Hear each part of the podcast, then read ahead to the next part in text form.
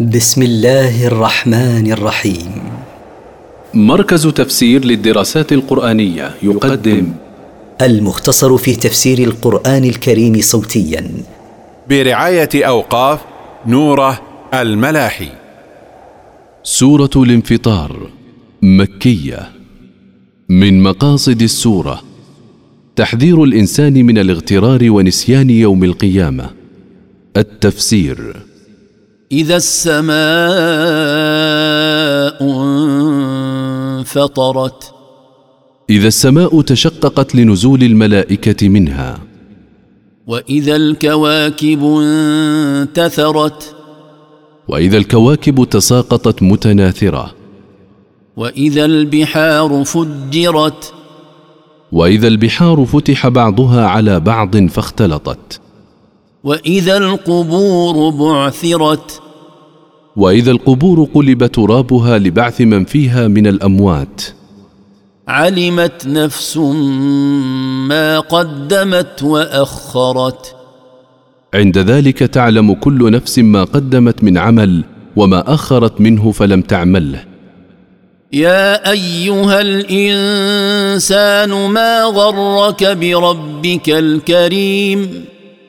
يا أيها الإنسان الكافر بربك ما الذي جعلك تخالف أمر ربك حين أمهلك ولم يعاجلك بالعقوبة تكرما منه؟ الذي خلقك فسواك فعدلك. الذي أوجدك بعد أن كنت عدما وجعلك سوي الأعضاء معتدلها. في أي صورة ما شاء ركبك في أي صورة شاء أن يخلقك خلقك. وقد أنعم عليك إذ لم يخلقك في صورة حمار ولا قرد ولا كلب ولا غيرها. كلا بل تكذبون بالدين. ليس الأمر كما تصورتم أيها المغترون بل أنتم تكذبون بيوم الجزاء فلا تعملون له. وان عليكم لحافظين وان عليكم ملائكه يحفظون اعمالكم. كراما كاتبين كراما عند الله كاتبين يكتبون اعمالكم. يعلمون ما تفعلون يعلمون ما تفعلون من فعل فيكتبونه. إن الأبرار لفي نعيم. إن كثير فعل الخير والطاعة لفي نعيم دائم يوم القيامة. وإن الفجار لفي جحيم. وإن أصحاب الفجور لفي نار تستعر عليهم. يصلونها يوم الدين. يدخلونها يوم الجزاء يعانون حرها. وما هم عنها بغائبين.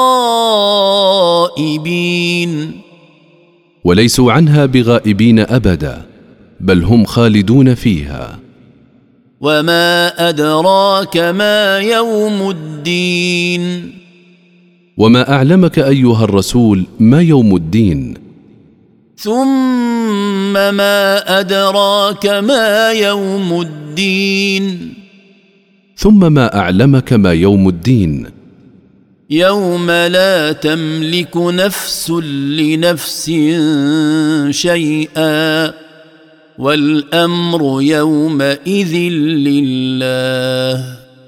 يوم لا يستطيع أحد أن ينفع أحدا والأمر كله في ذلك اليوم لله وحده يتصرف بما يشاء. لا لأحد غيره.